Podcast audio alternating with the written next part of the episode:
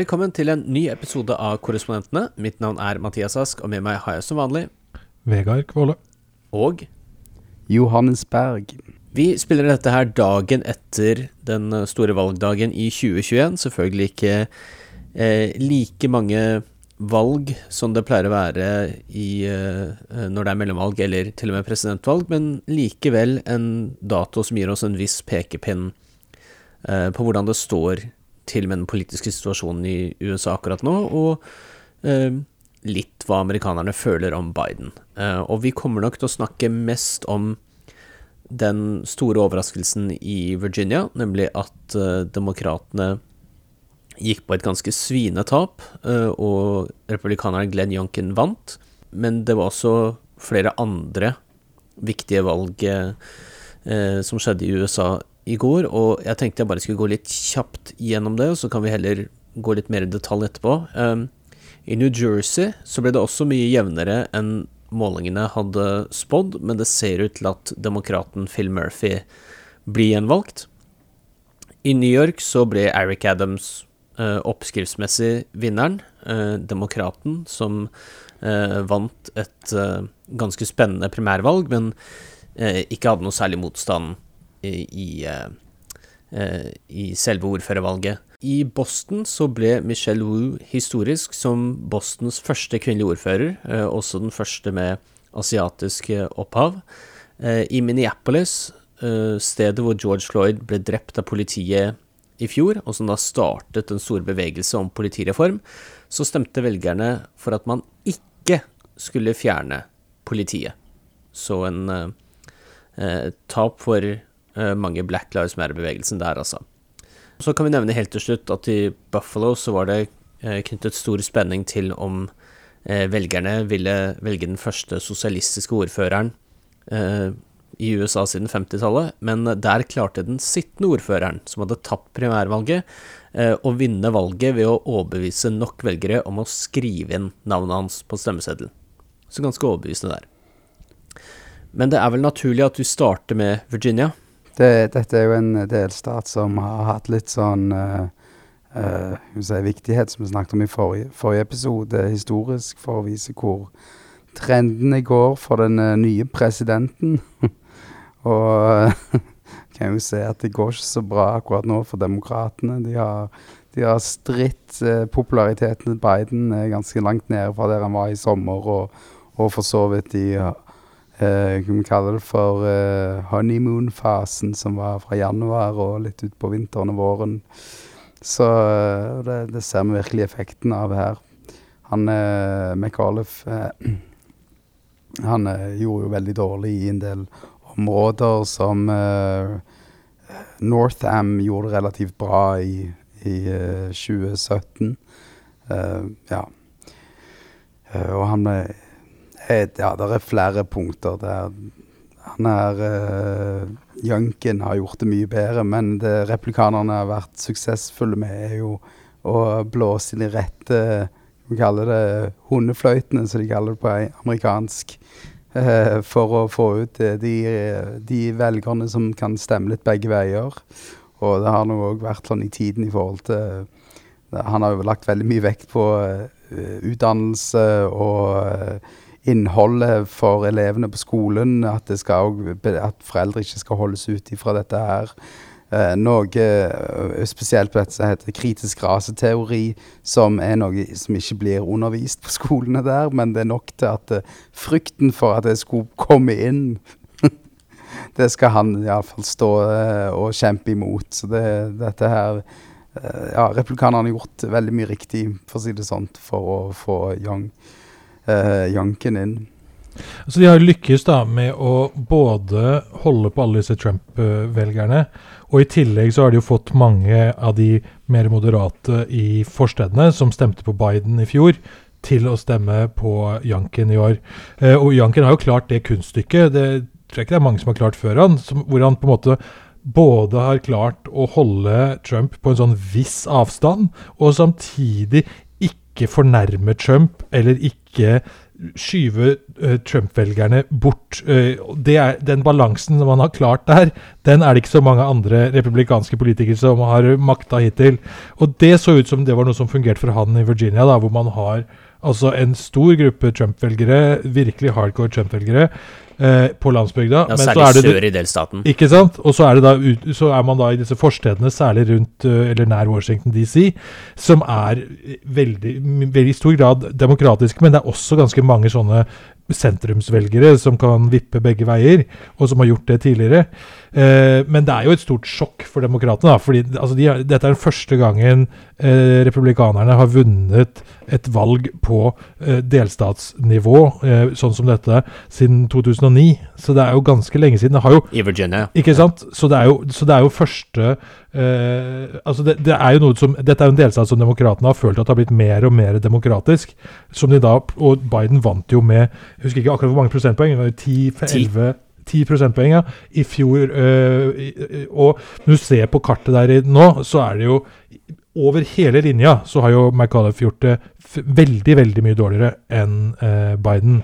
Og, og, det er jo selvfølgelig også da Særlig denne utdanning har jo blitt en sånn stor sak. Eh, og det er jo en sånn eh, Janken har jo spilt opp den der kulturkrigen, egentlig, mellom eh, og du, Som du nevnte, Johannes, kritisk raseteori, som er et sånt konsept som særlig det konservative USA elsker å kaste ut som sånn red meat til sine velgere for liksom å få hisse de opp.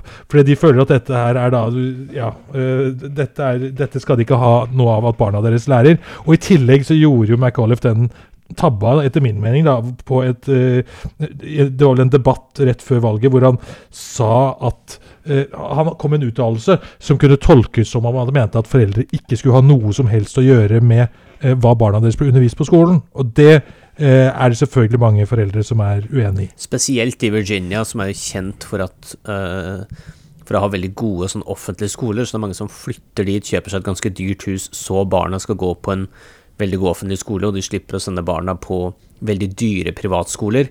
Uh, så jeg tror nok Det er nok ikke uh, Det er nok derfor jeg tror akkurat den taktikken til Janken fungerte så bra i Virginia, og det spørs jo uh, hvor lett det er å, å overføre den til andre delstater. Det skal også sies at skolene i nord i Virginia var stengt veldig lenge under korona. Jeg tror de var stengt lengst kanskje i hele landet. Mm -hmm. Nesten et år. Stemmer. Uh, så det har nok også Det har nok også Perfekte storm. Og så ja, jeg også bare legge til en annen faktor her. Det er jo at uh, Janken har jo i stor grad finansiert uh, denne valgkampen selv.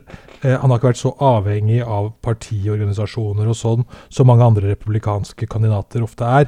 Og dermed så har han ikke heller på en måte vært så avhengig av Trump og Trump-støtte osv. Så, videre. så han har klar, så det har vært på en måte litt lettere for han kanskje enn for mange andre um, republikanske kandidater å eh, holde Trump på en sånn armlengdes avstand. Han har ikke, han har ikke avvist Trump eller, eller sagt eh, no, noe sånt, men, men, han har jo samtidig heller ikke liksom omfavna Trump. og det, det, det, er jo litt, det er jo egentlig litt påfallende hvor lite Trump også har gjort for å på en måte presse seg selv inn i denne Eh, inn i denne valgkampen. For Trump har jo en tendens til å liksom trampe inn i det meste og plassere seg selv i midten. Ja, han valgte jo uh, å ikke ha et sånt ordentlig Trump-rally i Virginia. Han hadde uh, noe de kalte for et sånt telerally, som jeg tror bare varte i 15 minutter, og som egentlig var mer en livestream, at han holdt en liten, liten tale. Var ikke, ja, var ikke noe i nærheten av sånne store valgmøter som han pleier å ha i sånne delstater, så det er åpenbart at han har klart å holde seg litt i bakgrunnen.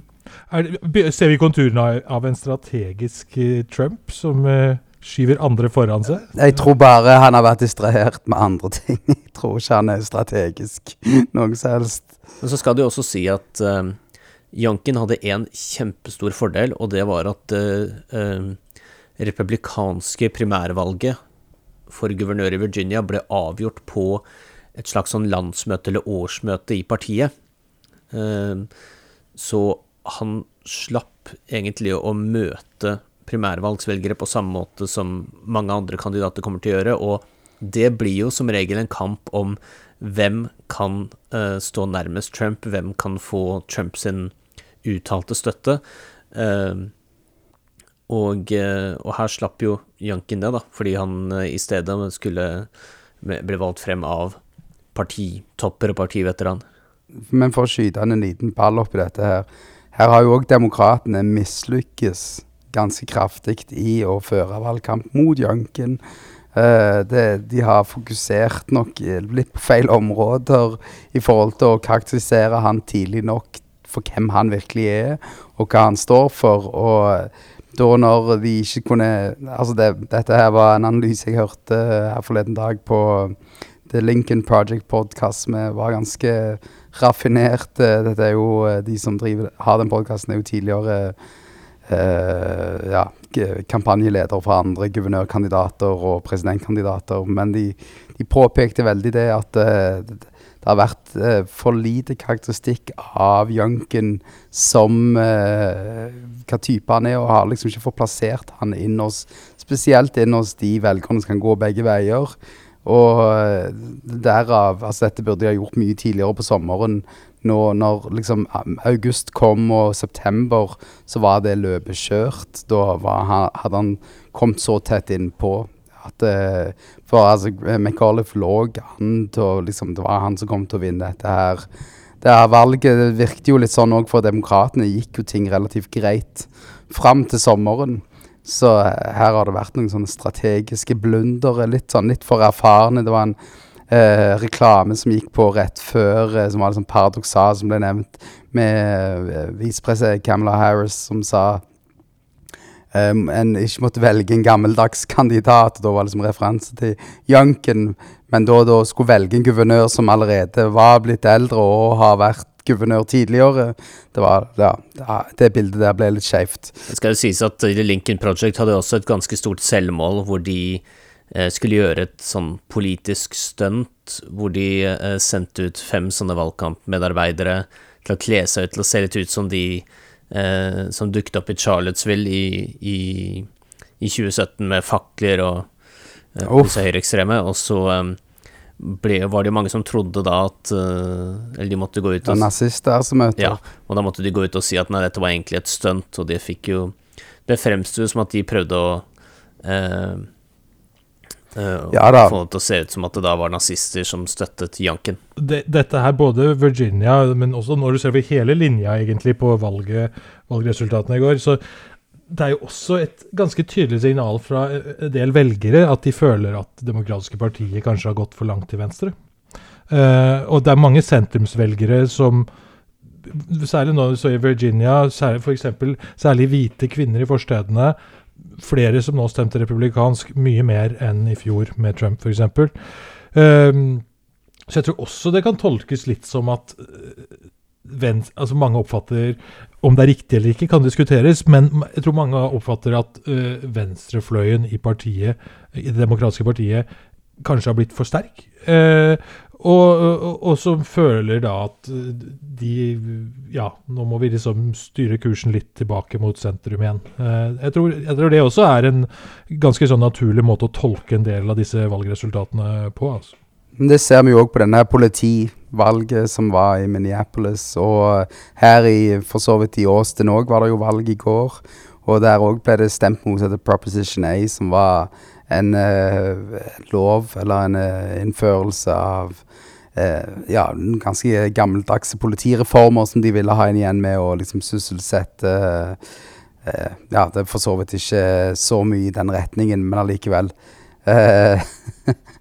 du kan stryke det med Åsten, for de stemte for ja, så vidt Ja, de stemte jo mot å øke politibudsjettet, var det ikke det?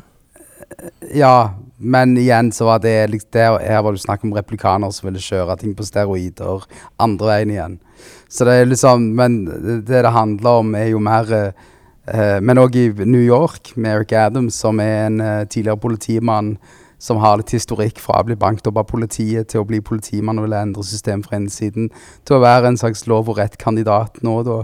Som, og jeg tror mange i New York verdsetter jo det her med trygghet mer enn noen ting å bo i en så stor by. Det kan jo være Det er ikke mye som kan skille ting fra å være trygt å bli utrygt når du er i så, så store steder. Jeg tror mange velgere føler eller tenker at uh, det er økende kriminalitet i USA, og så da går de etter sånne safety-kandidater, f.eks.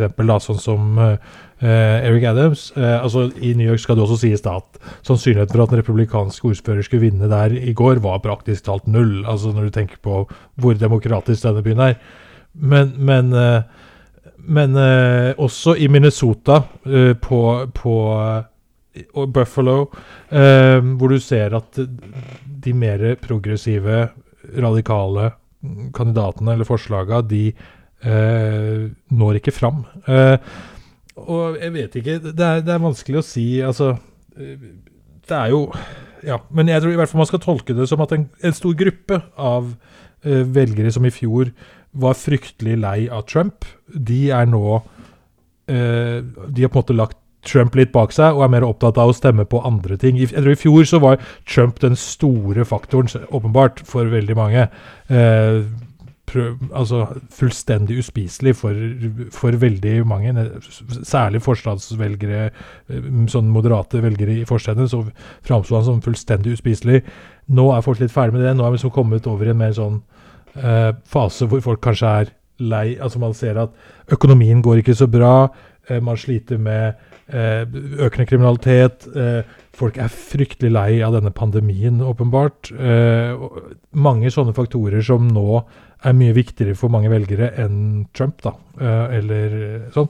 Og det, det gjenspeiler sikkert dette resultatet. Nei, hvis man skal se etter kanskje noen lyspunkter for demokratene, eller kanskje noen tegn på at dette kan snu, så er det jo at um, det var ikke det man fryktet, eller det demokratene fryktet i Virginia, var jo manglende entusiasme blant demokratiske velgere, og det var det faktisk ikke. Uh, altså, i 2017, hvis man ser da, da vant Ralph Northam. Han fikk 1,4 millioner stemmer, uh, og um, Terry McGollum fikk i går, i skrivende stund, har fått 1,6, altså 1 610 000. men det var bare en enorm mobilisering på republikansk side, og du har fått mange mange velgere i midten, og så har Virginia også hatt en veldig stor befolkningsvekst, så republikanerne har gått fra 1,1 til da nesten 1,7 millioner stemmer. Eh, men det demokratene kan håpe på, er jo at hvis de i løpet av neste år klarer å få orden på økonomiene igjen, at Bidens oppslutning kryper litt nærmere 50 enn nærmere 40 hvor den ligger nå, så er det kanskje håp om at de gjør det bedre. Problemet for dem er jo at marginene deres i Senatet og Huset er så små at det skal så lite til før de mister det flertallet. Absolutt. Det er mange som nå selvfølgelig Det er jo ikke uvanlig at en sittende president, eh, partiet til den sittende presidenten, gjør det svakt i mellomvalg eh, og mister mange seter da. Det har skjedd mange ganger. og Mest kjent er vel altså Obama i, som kom feiende inn som president i 2008. I mellomvalget i 2010 så ble jo demokratene fullstendig utradert i både Senatet og Representantenes hus. Eh, og eh, nå, denne, dette valget nå er en virkelig vekker for demokratene. Eh, det er ikke eh, Og hvis man ser på oppslutningstallene til Biden akkurat nå, så er det eh, skal man veldig langt tilbake i tid eh, for å se andre presidenter som har falt så tydelig på uh, når det gjelder oppslutning, eh, approval rating, så tidlig i presidentskapet. Eneste unntaket er selvfølgelig Trump, som var mye lavere enn Biden allerede han bare la ja, hele veien. veien. For, på, ja. Nå har Biden rundt 42 sånn gjennomsnitt på målingene i uh, approval rating. Trump hadde på denne tida 37 uh, Men bortsett fra Trump, så er de aller fleste presidenter langt, langt, mange mange, mange tiår tilbake i tid har ligget mye høyere på dette tidspunktet i sin presidentperiode. Uh, ja, og det som også er litt interessant, du nevnte 2010 eh, mellomvalget, og det var jo selvfølgelig en, det var en kjempestor katastrofe i, i, huset. Men i Senatet så klarte de å beholde flertallet, men det var bare fordi de starta fra 60, og så falt det vel med fem-seks seter eller noe sånt. Denne gangen har ikke demokratene råd til å tape ett, altså de har 50. Absolutt, og der trekker du også fram noe som er som også sannsynligvis skada Terry McAuliffe i, i, eh, dette valget. Nettopp det at demokratene heller ikke klarte å bli enige eh, i Kongressen om disse svære pakkene. Eh, McAuliffe har jo stått og ropt og hylt og bedt disse demokratene om å bare bli enige, fordi de tiltakene som kommer der, eller som ligger i disse pakkene, hvis de klarer å bli enige om det, er veldig populære blant mange velgere, og det hadde sannsynligvis vært en stor hjelp for uh, han som uh, guvernørkandidat i Virginia å kunne vise til at demokratene leverer. demokratene leverer. Isteden så finner han uh, så, så, ser man bare at demokratene klarer ikke å bli enige med seg selv. De står bare og krangler seg imellom. mellom De ødelegger for seg sjøl. Og det skada sannsynligvis også han i dette valget. Det er veldig selvdestruktivt, klassisk av demokratene. å gå inn i denne her. Dette er noe de har gjort gang på gang. De, er, de snakker veldig mye og har veldig mange gode ideer, men så bare faller det uh, med en gang. Det er liksom ingen, ingen fremgang med, med, dette her. og det er liksom det Men jeg tror Trump eh, Altså, han Du spurte tidligere om hva han hvorfor han ikke eh, har blandet seg så mye. Han er jo veldig opptatt med sin egen presidentvalgkamp 2024.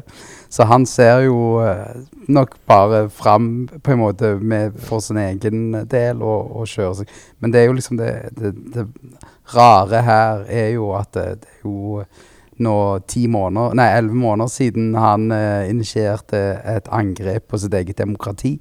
Eh, og dette her liksom At velgerne ikke klarer å forstå det destruktive som replikanske partiet var en del av i 6. januar i det, så tidlig etterpå. Altså eh, bare det valget som er samme året.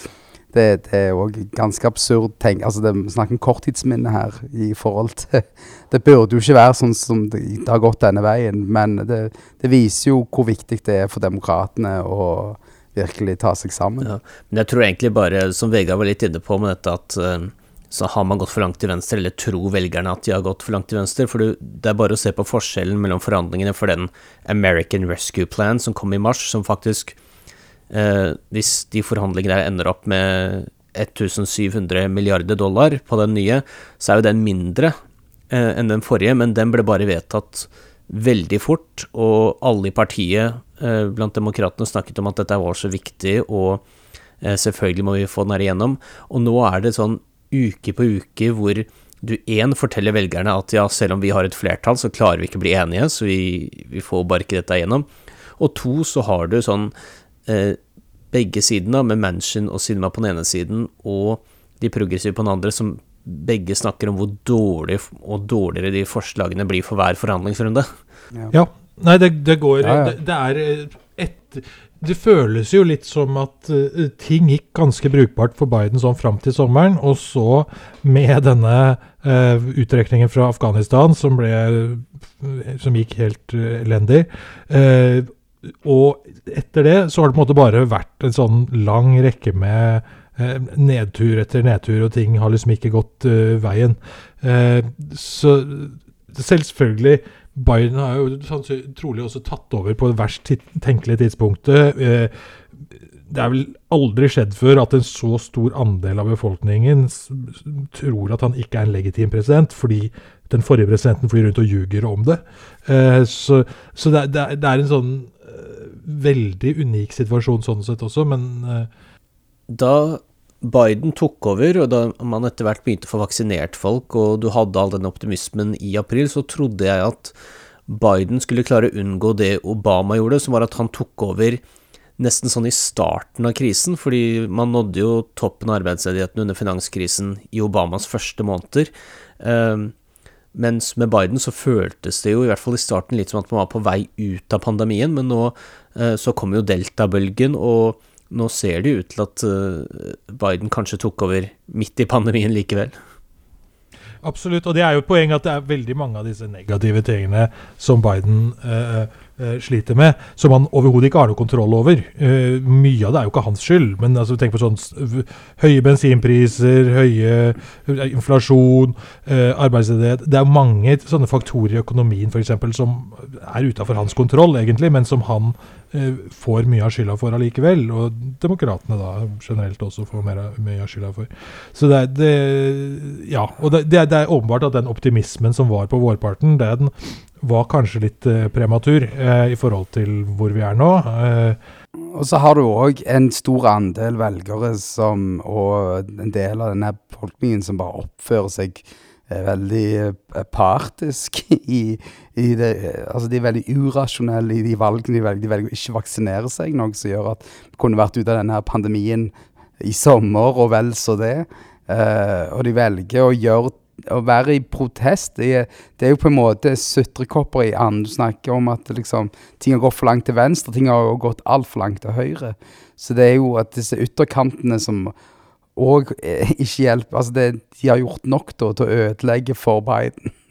det er den delen av det òg. For dette er jo noe som er Det er jo sånn sjølskading påført av Trump, egentlig. Absolutt. Og det er jo det er jo dessverre der USA befinner seg nå. Det er en sånn kulturkrig hvor alt gjøres til en sånn politisk eh, kamp. Alt, og det fylles på med en sånn voldsom dose med konspirasjoner og feilinformasjon og eh, Ja, det, det, er altså så mye eh, sinne og, og, strid og splittelse. Så, så det er jo ja, det, det veld, USA er jo veldig langt unna å komme tilbake til en sånn normalisert, sivilisert eh, virkelighet som Joe Biden hadde som en av sine valgløfter at han skulle gjøre.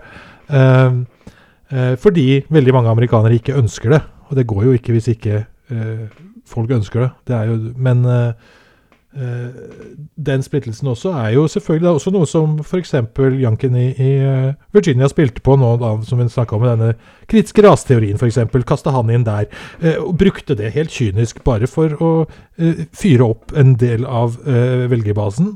men det var jo ganske avslørende at liksom, da han ble spurt om hva hva er det ved, ved rase, eller, ja, kritisk raseteori du reagerer som på? Hva er det du har virkelig problemer med? Så, sa, så var det liksom sånn Ja, det ville jeg ikke gå inn på. Det var liksom ikke noe Han, han, han svarte omtrent som om han ikke helt visste hva det egentlig var. Um, og, og, og, ja. Så det, det, det framstår som en veldig sånn kynisk eh, bruk av eh, Ja, som du så dog whistle hundefløyte-kommentar, eh, som fyrer opp noen velgergrupper som han vet han trenger virkelig uh, Dette undervises jo på universitetsnivå i visse jusstudier.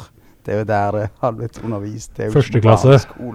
Eller ungdomsskoler. Ja, det, det, men det er jo òg bare den der tanken om at vi skal være frie her i Amerika, og ingen skal fortelle oss noen ting. altså, du, du en, eh, ja, det er jo på en måte De gjør jo alt sitt for å ta ende på seg sjøl her. Det er jo Og samme også, Vi har ikke snakka så mye om New Jersey akkurat nå, da, men det er også en delstat som demokratene egentlig skulle vinne lett. Det er en veldig, i utgangspunktet, en veldig demokratisk delstat som eh, Biden vel vant med enda større margin enn Virginia, hvis ikke jeg husker feil. Uh, uh, 15 eller noe sikkert. Ja, stemmer. Ikke sant? Uh, mens nå er det da uh, uh, helt hårfint mellom den dem sittende demokratiske guvernøren og den republikanske utfordreren. Men som kan bli litt større demokratisk ledelse når vi får poststemmene og sånn. Ja, så det, altså, vi må bare ta forbehold når vi snakker sammen nå, så er ikke valget avgjort ennå. Men det ser ut som om dette skal gå eh, demokratenes vei, men med hårfin margin mye mindre margin enn det man hadde trodd på forhånd. Og det også burde jo være et veldig varselskudd for demokratene her, uh, i forhold til kommende mellomvalget. Og det skal sies at eh, det er jo mange, eh, for å si litt hva, sånn, hva venstresiden tenker, da. For jo, vi har snakket litt om kritikken mot dem, kan vi snakke litt om kritikken fra dem. De sier jo at eh, McCollev sin kampanje var uinspirerende, at de valgte en sånn moderat kandidat. Eh, Phil Murphy, som er guvernøren, eh, ja, han er kanskje ikke sånn den mest spennende som personlig historien, men uh, han har vært veldig tydelig på at han mener at han er den mest sånn progressive guvernøren i USA. At han uh, i 2017 så gikk han til valg på å uh, legalisere marihuana. Det har de gjort. han innførte noe han kalte for en millionærskatt, eller millionaires tax, og rett før valget så jo drev han valgkamp sammen med Bernie Sanders på Rutgers University, hvor jeg var og så han. Så han øh, var helt tydelig på at han skulle ikke i hvert fall fremstille seg selv som en moderat kandidat, så jeg tror ikke, tror ikke man helt kan skylde på det. Så det gir jo Det virker som det egentlig bare er en sånn generell misnøye med politisk situasjon, og selvfølgelig, og dette kan man jo ikke eh, er jo viktig å understreke, republikanerne har jo ventet nå et helt år på å kunne liksom stemme igjen på en republikaner mot en demokrater, da. Ja, altså, og New Jersey er jo òg Eller de har jo en stor befolkning av italienske amerikanere som har ofte stemt eh, republikansk tidligere. Eh, så det, det, er en interessant det, Men du har jo, disse, du har jo en liten gruppe av dem på Staten Island òg, for så vidt.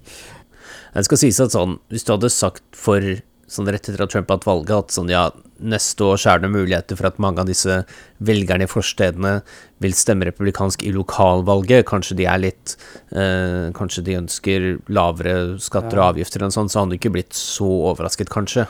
Eh, men så kom jo sånn 6. januar og sånn, da. Det er ganske høye skatter på nordøstkysten. Det snakker jeg av erfaring. Nei, men det er, det er, ganske høy eiendomsskatt i New Jersey. Da, og så og, det, det, er jo en del som eh, har høye lønninger i, i New York og jobber i New Jersey, mye pendlere. Og, eh, og, ja. Så det er jo en del høy de, demografi med si, høy inntekt der. Nå, nå, ser det ut til Altså, Bergen County er jo eh, det største fylket i New Jersey, og eh, det er jo egentlig bare en svær forstad til New York. Og eh, nå ser det ut til at Murphy vinner akkurat det fylket, men det blir mye jevnere enn det var for fire år siden, og i hvert fall mye jevnere enn det var eh, mellom Biden og Trump. Og det er også et sånn typisk vippested hvor en stor del av det fylket er eh, husker jeg ikke navnet hans, men en moderat demokrat som, som eh, representerer det i Kongressen. Uh, så det er et, uh, det er et sånt område hvor det er en del sentrumsvelgere, egentlig. ganske sånn moderate velgere som ofte stemmer demokratisk, men som også kan stemme republikansk. Nei, Man skal ikke glemme at det er mange av de nye demokratene i New York, og spesielt i New Jersey, som er valgt inn i 2018, de gikk jo til valg spesifikt mot Trumps skattereform, som faktisk økte skattene for mange i, i New York og New Jersey og California. Drop the mic, sier jeg bare, Mathias.